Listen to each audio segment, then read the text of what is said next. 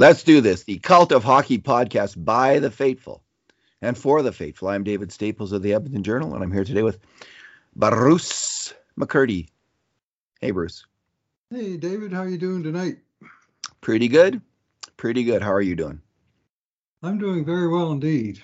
I'm uh, kind of chuffed by uh, uh, how uh, how well uh, my team, the Edmonton Oilers, played in very difficult circumstances tonight and emerged with a well-deserved two points and a 5-3 win over Seattle Kraken. And they had to overcome a few things uh, to get to that final result, and they overcame them with uh, with uh, good old-fashioned uh, application, effort, and uh, all those hockey man things, and uh, just that little bit extra skill that the other guys couldn't quite match, and earned those two points on full merit.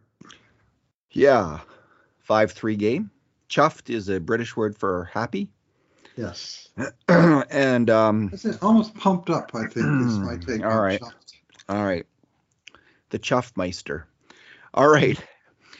Yeah, that was a, you know, there was, when the COVID stuff was um, coming down today, lots of people seemed to be hoping the game would be canceled. I mean, I wanted to see a game tonight, so I had that. But I also, I also thought this was one of those games I didn't put this on Twitter, so I, you know, you can't count this as a prediction or anything. But I was thinking this is one of those games where they're losing a lot of players here, and the loss of Puljujarvi seemed particularly um, onerous to the team because he's been playing so well. But I thought with the guys they were calling up, there was lots of guys with plenty to prove in this game who were going to get some opportunity. And you'll often see teams, you know, facing injuries and adversity come through with a big game. I don't think they could do it repeatedly, um, but they did it tonight, and Foegele's sure looking good on uh, McDavid's line. Anyway, we'll do our two good things, two bad things, and two numbers podcast because it's a big win. We'll do two good things each. What is your first good thing, Bruce? Well, I'm going to have to go with uh, uh, the game's first star, Warren Foegele, uh, who. Would you look at that? They put him in the top six, and he started to score goals again. And yeah. they, they, paired him up with Connor McDavid, and uh, between the empty netter that put away the uh, uh, the win over the Blue Jackets the other night, and then the two goals that he scored uh, against the goalie tonight, it was like a hat trick in under 60 minutes, but uh, not, not in the same game. Unfortunately, he scored the empty netter in the wrong game. But that aside, uh, he scored uh, two goals tonight. one by going hard and pounding home a, a opportunity that came on the, was a power play goal, as I recall, by uh, Foegele, wasn't it? Yep, it was. it was. Power rebound. Play. Yeah, because all of their power play wingers, all of them, were unavailable to play. They were yep. missing all three of uh, of uh, Nugent Hopkins, Hyman, and Puljujarvi that uh, uh, normally fill out the Edmonton power play. So Oilers were down quite a bit in the skill department tonight, so they needed the grinders to step up, and Warren Foegele was one of those grinders, and he did indeed step up with a with a great big game.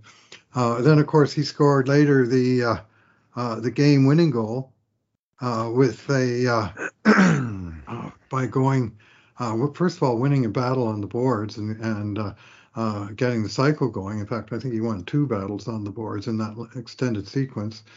Uh, and then he went to the net front and uh, uh, put himself in the, you know in uh, in the uh, uh, in the maw of the beast, so to speak, right on the edge of the crease, and he predictably somewhat absorbed a cross check from our old friend Mark Giordano, who knocked Foegele puck and all into Chris Driedger and ultimately into the Seattle net. And the, the, refs originally ruled no goal for goalie interference, but Edmonton's coaching staff correctly uh, called for a uh, challenge, uh, and they were proven out to be correct. And the refs, in the end, did make the right call for the uh, for the goal, and that was the difference. Uh, as soon as Edmonton got their nose in front in the third, man, did they shut her down after that. So credit to all of them. But you know, Warren Foegele, he had five shots on net in this game, and uh, I just thought he was a, a, strong performer in in uh, really all aspects of the game. Like I, I, I liked his his play in the defensive zone as well. his power play goal was very nice. You know, mm-hmm. um, um, McDavid goes cross ice to Draisaitl, who puts it back to Yamo, who just hammers a shot on net, and the rebound right to Foegele, who puts it in, no mistake. It's interesting. Yamamoto also looked really good tonight. He did, and it's no coincidence they get on the power play. They get a couple points each on that goal, and I, I just a, there's a better feeling around these players, and I wonder how much if Yamamoto was a regular power player, I wonder what his you know. Yeah reputation would be in Edmonton right now and how many points he might have. That's a quite a for a player like him. The power play is an obvious thing, just not on the Oilers, right? Because they have so many great attackers. So he's, but on you could see if he went to another team, suddenly he becomes, you know, you could see him becoming close to maybe even a point a game player. Um, if he got regular power play time, because he he does have high skill and he really digs in and wins the puck on the power play. Alrighty, um, my good thing, I'll start with Darnell Nurse. Bruce, he um, he just had a really solid game. Uh, he stepped up. He he was it wasn't mistake free, but he he was he he pretty much kept a clean sheet. He he didn't make many mistakes out there, and he carried the puck all night. He was out for the final three minutes and thirty three minutes and fifty one seconds of the game. Wow. It's like he was playing beer league where you just sometimes you have three defensemen and you play a lot of mm-hmm. hockey. So Darnell was really um, carrying the mail out there. He just had a great game and um, uh, I don't know if he was a star in the game. He should have been, but he was he, he was fantastic. Oh, the three stars of this game: uh, Warren Foegele, Ryan Donato, and Jordan Eberle. Mm. This in a game where Edmonton outshot Seattle 41 to 17, and yet somehow two Seattle forwards are among the three stars. So um, 12. Uh, put whatever stock you might in that. And, and Donato and Eberle were okay, but yeah, they sure were. Come on, two Seattle stars in that game. 12 to 8 for grade A shots, Bruce, for, for the game, according to our count, 12 to 8. So, so closer than 41 17, but yeah, but um, still a big advantage for the Oilers. What's your second good thing? Yeah, I'm going to. I, I really liked all the guys that, that uh, held up the bottom end of the rosters tonight. They, they did a good job, but I, I will uh, uh, focus specifically on the fairly regular line of Derek Ryan uh, between Tyler Benson and uh, Colton Sceviour. And I just like the job that all three of those guys did. They, they were moving the puck in the right direction. They were, you know, making smart plays. They were making tough plays. They were taking hits. They were dishing out hits, and you know, just cycling, grinding, and creating some chances. And wouldn't you know, uh, Colton Sceviour actually scored a goal on such a play, although he wasn't with those two particular line mates at that moment.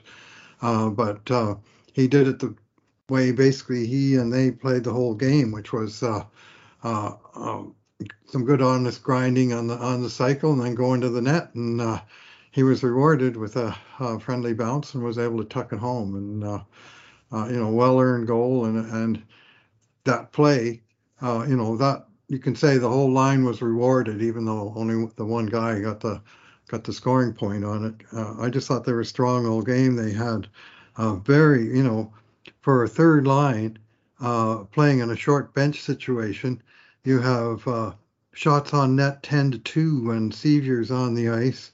And uh, where are we now? With uh, Tyler Benson 9 to 4 and with uh, Derek Ryan 9 to 4. I mean, they, they, they had a strong possession throughout and they were Edmonton seemed to be just as solid when their third line was out there as when either of the top two lines were out there. You know, it was a it was a real good team effort, and I'm very uh, encouraged in general by what we've seen out of the bottom six these last two three games, and it's it's been a, a real turnaround.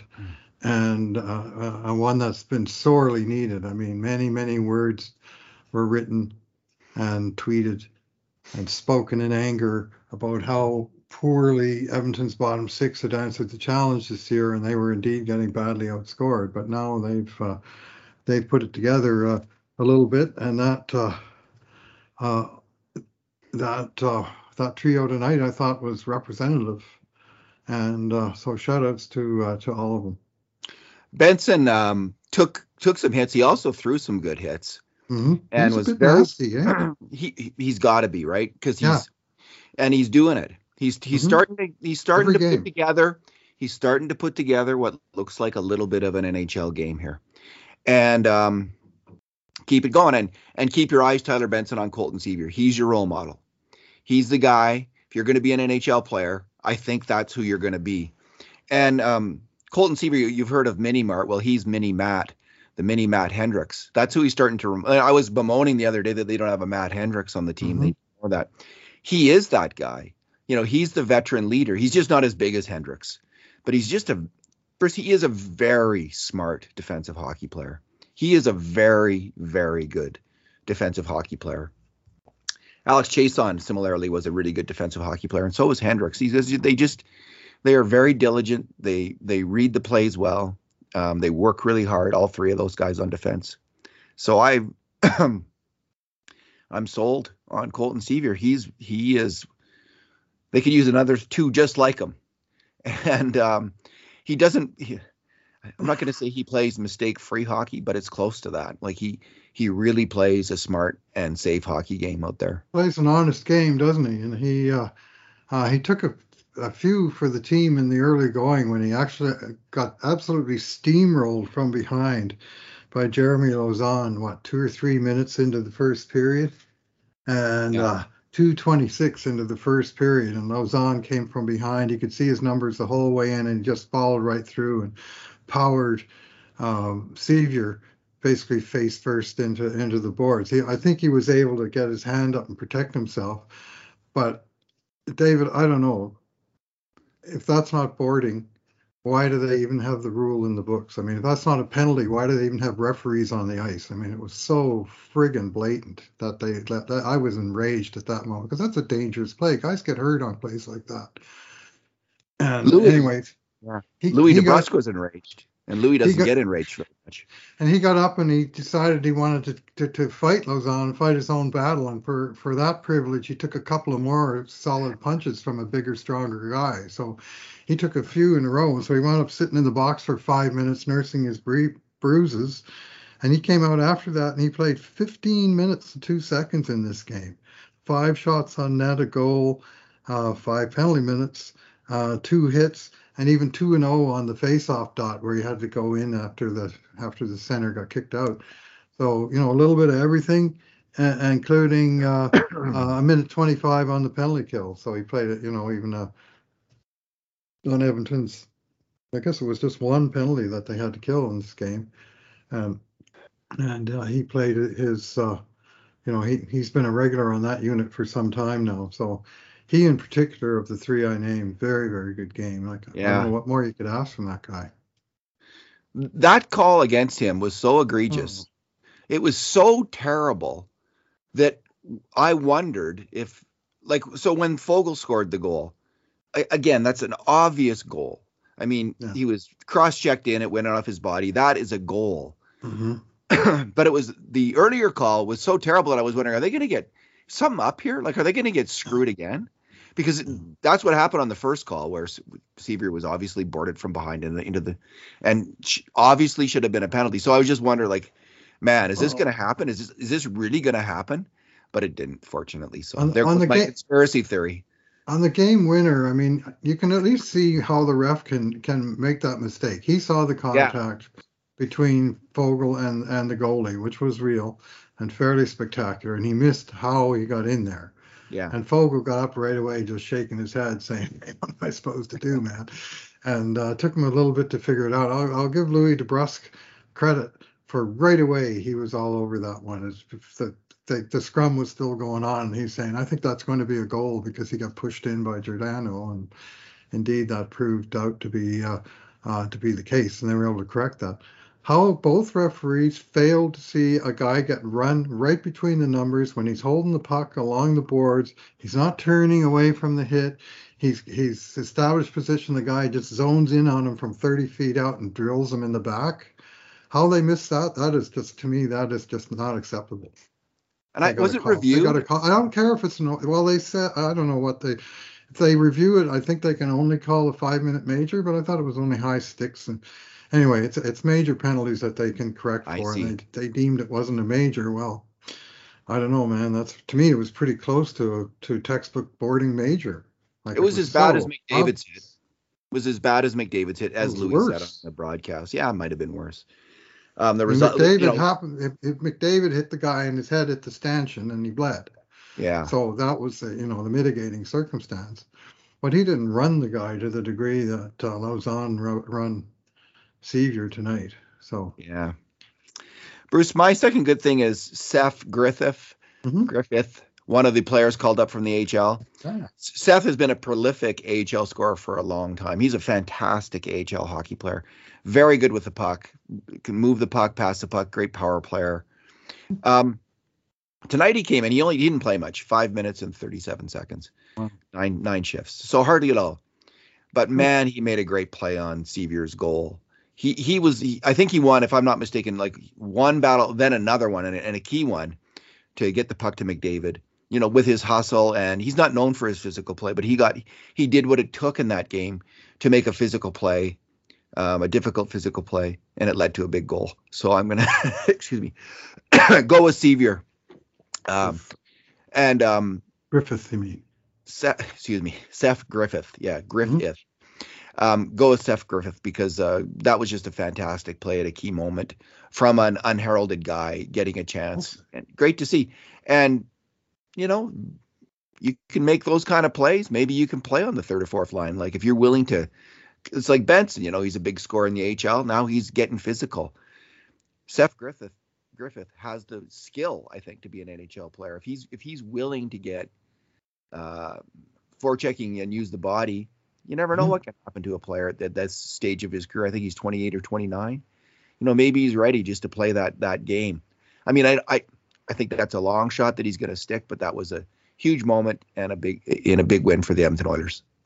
Yeah, originally they credited him with an assist on that goal, and then they took it away, and it's kind That's of me. unfortunate. You like to see Yeah. the guy get rewarded, but uh, I thought he actually di- did earn the assist. I thought the puck got his skate. He went in hard, and he he nailed the guy right behind the net that was trying to move the puck out to the left side, and it never puck never went anywhere. It just kind of stayed there, and McDavid pounced on it and took it out in front, and then. Um, uh, Sceviour was able to to he went to the front of the net and he was able to find that puck in the blue paint and just stuff it in.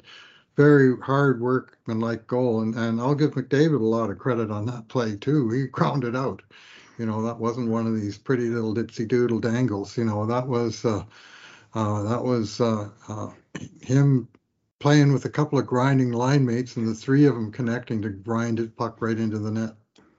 McDavid had a really good game as well. He did. He really was working hard. Um, Bruce, what is your bad thing? Yeah, I,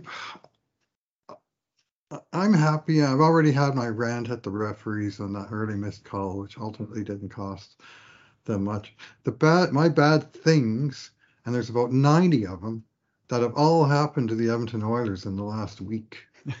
Holy moly, every day, bad news, bad news, bad news here, there, everywhere. We've had now six different announcements, including one this afternoon of players being sidelined by COVID and sort of, uh, you know, important, very important players. They lost three in the last two days Ryan Nugent Hopkins, Duncan Keith, and Jessup Puljujärvi. That is a lot of minutes out of the game. Those three guys are going to play close to 60 minutes among the three of them. and they, uh, you know, they're they're going without the coach. Uh, they had, you know, bad luck with injury to, uh, you know, sort of Hyman? simultaneous injury. Well, Hyman got hurt first, and Niemelainen got hurt.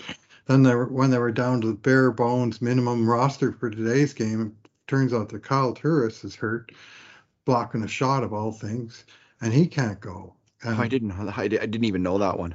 whatever your opinion is of Kyle Turris, it's got to suck when you're a skilled forward that's been stuck behind a whole bunch of other skilled forwards, and now all those guys are out, and you're finally going to get your chance. And Can't gotta- go. Broken finger or whatever it is that you know that's that's, that's a pretty tough break for for him uh and you know uh and he would have just been another worker bee tonight so the Oilers literally played this game shorthanded with a with a less than uh, maximum roster and uh, uh they had all that going on. I mean, poor Jesse Puljujarvi. Guy goes down to Seattle. Now he's got a positive test. Now what does he do? Right? He's not allowed to fly home with the team because he tested positive. And I, am hoping there's a way they can, you know, send down a private plane or something to, uh, uh, you know, get him back to Edmonton in time for Christmas. I mean, what's he going to do? Quarantine in a hotel room down in Seattle for 10 days? I guess there's worse places to be, but uh, no thanks, especially this time of year. And I can understand why players in general would be pretty terrified of crossing the border right about now. Uh, just that eventuality, and especially they said something like this on the broadcast is 100% true. Those with you know families and kids and so on at home, at home, a quarantine on the wrong side of a border this time of year would not be a good thing. Anyway, the Oilers had to overcome all that. Then they had to overcome sort of the bad calls early in this game. Uh, Lagesson, uh, he just got hauled down in the first minute of the game. Somehow they missed that. Anyway, they got a uh, they got a junky goal on Skinner early, and then there was a breakdown. It was two nothing down. You're thinking, well, geez, they're actually playing pretty well. I was thinking, and I'm thinking, if they're two nothing down after playing well, I wonder if they're, you know, if they're if they're going to break. And they did anything else, anything but. They just up, up the ante and they kept bringing it. They got 20 shots on net in the first period, and they were able to. This is important for the Oilers. Tie the score before the end of the first period. They're 0 10 when they trail after one. Well, they were trailing two nothing halfway through one, but they uh, they clawed those two goals back, and they were you know essentially the dominant team. Uh, 12 to three shots on net in the third period when the score was tied going in and even when they got the lead, they kept on giving up not much and, and forcing the action and and getting shots at the at the good end of the ice. So I, I uh, the bad thing is the adversity, and the really good thing is the way the team responded to it. I'm more encouraged, even though it's an expansion team they beat. I'm I think I'm more encouraged by this win tonight than anyone to to this point in the season. Yeah, Bruce. I my I think one of personally one of the bad things is the NHL's COVID rules at this point. And, and I, I I think, and I'm not saying that there's not a strong argument that they're reasonable, and that's not a reasonable position to hold to think that this is the right thing they're doing. But the general public no longer gets tested. It, um, every, well, you know, you have to be symptomatic to get tested, and I think that should be the standard in the NHL. These are these, you know, we got vaccinated for a reason. These players are all double vaccinated. They are in the they are in great physical health. COVID mm-hmm. presents not a great risk for them. I mean, it did before the players were vaccinated. We have many examples now. Alex Stalock, Josh Archibald, Marco Rossi, of players who had fairly serious issues with COVID before vaccination. But if these players are mostly asymptomatic, you can't even tell, they can't even tell they're sick mm. or they're mildly sick. I'm not sure why they're staying out of games anymore. And I don't. I think they should just have this personally. I think they should have the same standard um, that they have for the general public. Um, this is this is a different time of COVID. Now we'll see if the Omicron is a lot worse than than um, we don't know. Essentially, no one knows what it's going to be with the Omicron, so that could change things um, dramatically. But let's say that it it, it doesn't, and um, you know, I just think it's time to move to a different set of rules for the NHL and for the, the NFL's talking about it. It's been raised mm-hmm. in the NFL. There's NHL players who are complaining about getting tested three times a week. It's a grind. The you know the, the wearing masks all the time. Again, there's got to be a bonus for getting vaccinated and being in peak physical health. And if you really don't present a tremendous risk um, to other people, um, and I don't think that they do, um, I prefer to see the rules changed. So, and again, I'm not saying it's the it's reasonable to disagree. I think it's reasonable to disagree with that as well. I can see the argument on the other side, but it's just my position on it. So, I'd like to see yeah. Jesse Puljujarvi keep playing if yeah, he's not read, that sick. I read your post. I know the NFL did, in fact, uh, as I understand it, change their their approach today. That they oh, will, they did. Uh, that they will be uh, uh testing people that are showing symptoms and and clawing back on their testing mechanism. And uh, it, I have my reservations, I have to say, but at the same time, uh, this whole situation is evolving and yeah. changing. Uh, and as you say, I mean, people that have been vaccinated have a different different risk level, and we're getting now, I think, lots of uh, uh reports that those that test positive, uh, you know, the hockey players, uh, many of them are never get sick. And, and normally you see players, you know, they'll say, oh, so and so is on, he's got a temperature of 40 degrees and he was in bed all day and he came out and he dressed and played in the game tonight and scored the winning goal. I mean, those kind of things that happen all the time where players have been like super sick. Yes. And played through it. And uh, uh, this one is like the whole reason for the, the strenuous testing, and, and it was vital before there was uh, vaccines in particular, is that um, uh, to stop the spread. Well, this just in, they're not stopping the spread. yeah, There's like the truth. 88 NHL players the last time I counted, and 13 coaches off of 17 different teams that have tested positive. So, you know, the bug is getting to them. And reportedly, most of these guys haven't been sick. So I'm not. I'm not comfortable with it, and I, at this point, I don't even know if what they're dealing with currently is Delta or Omicron. Uh, I, I think they say Delta is still the I think it's Delta, yeah. predominant strain in North America, and it's been around for quite a while. So it doesn't quite explain why there's this this sudden outburst now. I agree. it's weird, eh? It's very Yeah, strange. It is very strange. So you have to tread with caution, and that is what the NHL is doing. But uh, maybe know- it's I- We'll know a lot more in two weeks. Put it that way, and we will know in two weeks whether the uh, Omicron variant is going to have a huge impact or not in terms of ICU cases, which is Mhm. where the really the rubber hits the road in our society, where the hospitals are threatened. We will know that within a couple weeks. You know, fingers crossed that what the early indications out of South Africa are true, but we we don't know what's going to happen yet. I don't know, and I'm done making predictions because it's easy to be it's easy to be wrong. So we'll see, and in a couple weeks, maybe the NHL will follow suit with the with the NFL and change if we don't have a huge and dangerous outbreak of this new variant.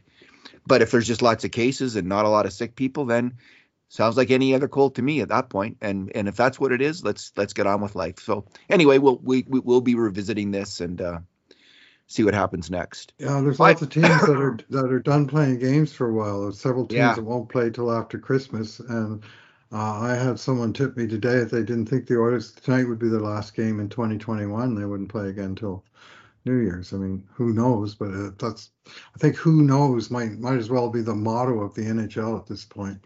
Because I think that's a pretty good. such a crazy situation. and It's Yeah. constantly changing, and they're erring on the side of, I guess, caution, but not really enough if they're still going ahead and playing the games and filling the buildings with stand with fans. Like there's a lot of contradictions, and uh, there's. Uh, I still wish they would do something about the air filtration in the building. It's a great moment of uncertainty. Yes, it is. and um, yeah, I, I I suspect the Oilers just played their last game for until at least Wow. after Christmas. Yeah. Um, my bad thing was Skinner's play on the first goal against. He's obviously, I think he's got to have that shot. It's a bad goal. It's early in the game, and how often do teams come back from that, Bruce? Hardly ever. Like it's it's really hard. A bad goal, a deflating goal early in the game. I mean, I've seen worse goals against than than that, but it wasn't great. Um, definitely should have had that shot, and yet Edmonton came back. Um, fantastic that that happened, but but um, you know, wasn't Skinner's um, best moment, and um, the great thing was that Bouchard uh, then came back and hammered in a B shot of his own. You know, I mean, it was a hell of a hard slap shot, and there was players in front initially, but the goalie had to have that one as well. Yeah, sure. So did. maybe yeah, they, you trade bad goals and it suddenly you get some life from Bouchard's goal if you're the Edmonton Oilers. So that that might have been the equation, part of the equation in the comeback. You need you need some breaks in a game, and the Oilers certainly got one when Bouchard put that shot in. Bruce, what's your number? Yeah, I'm going to go with a, uh, number of approximately 70%.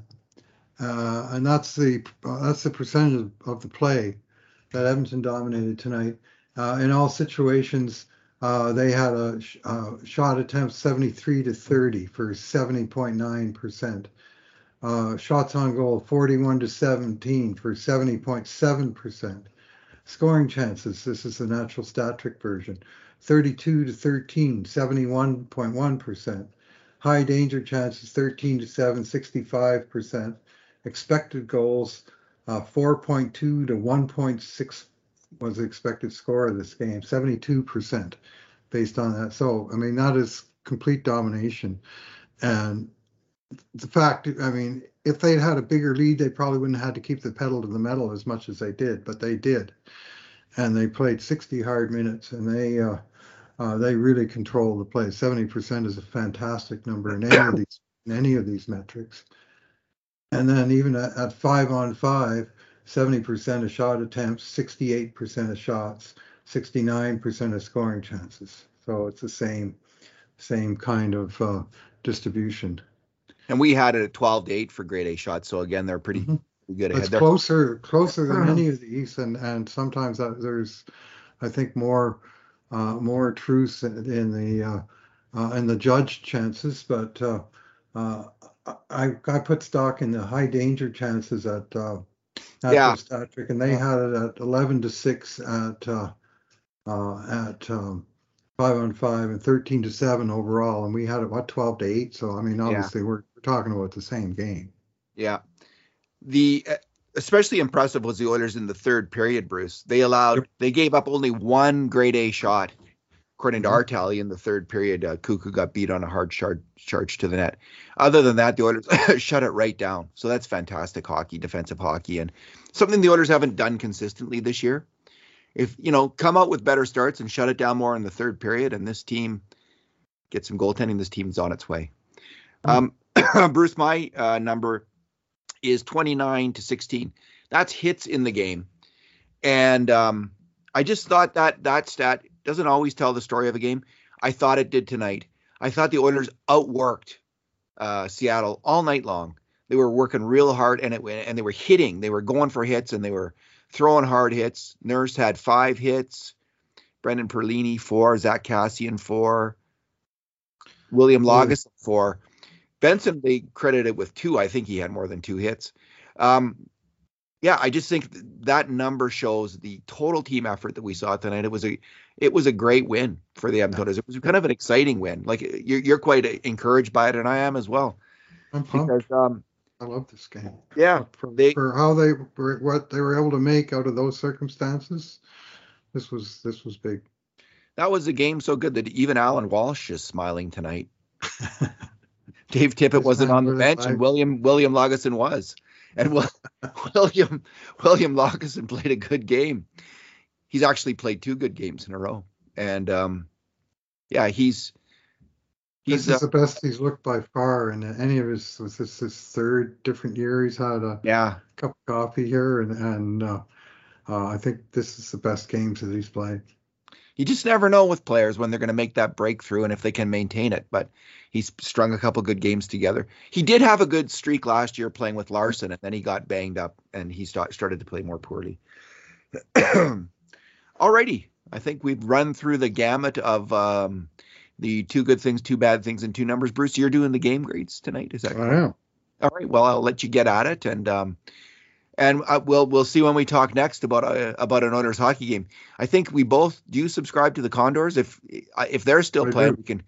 If they're still playing through this, maybe we'll start to to talk about some Condors games instead. So we'll see about that.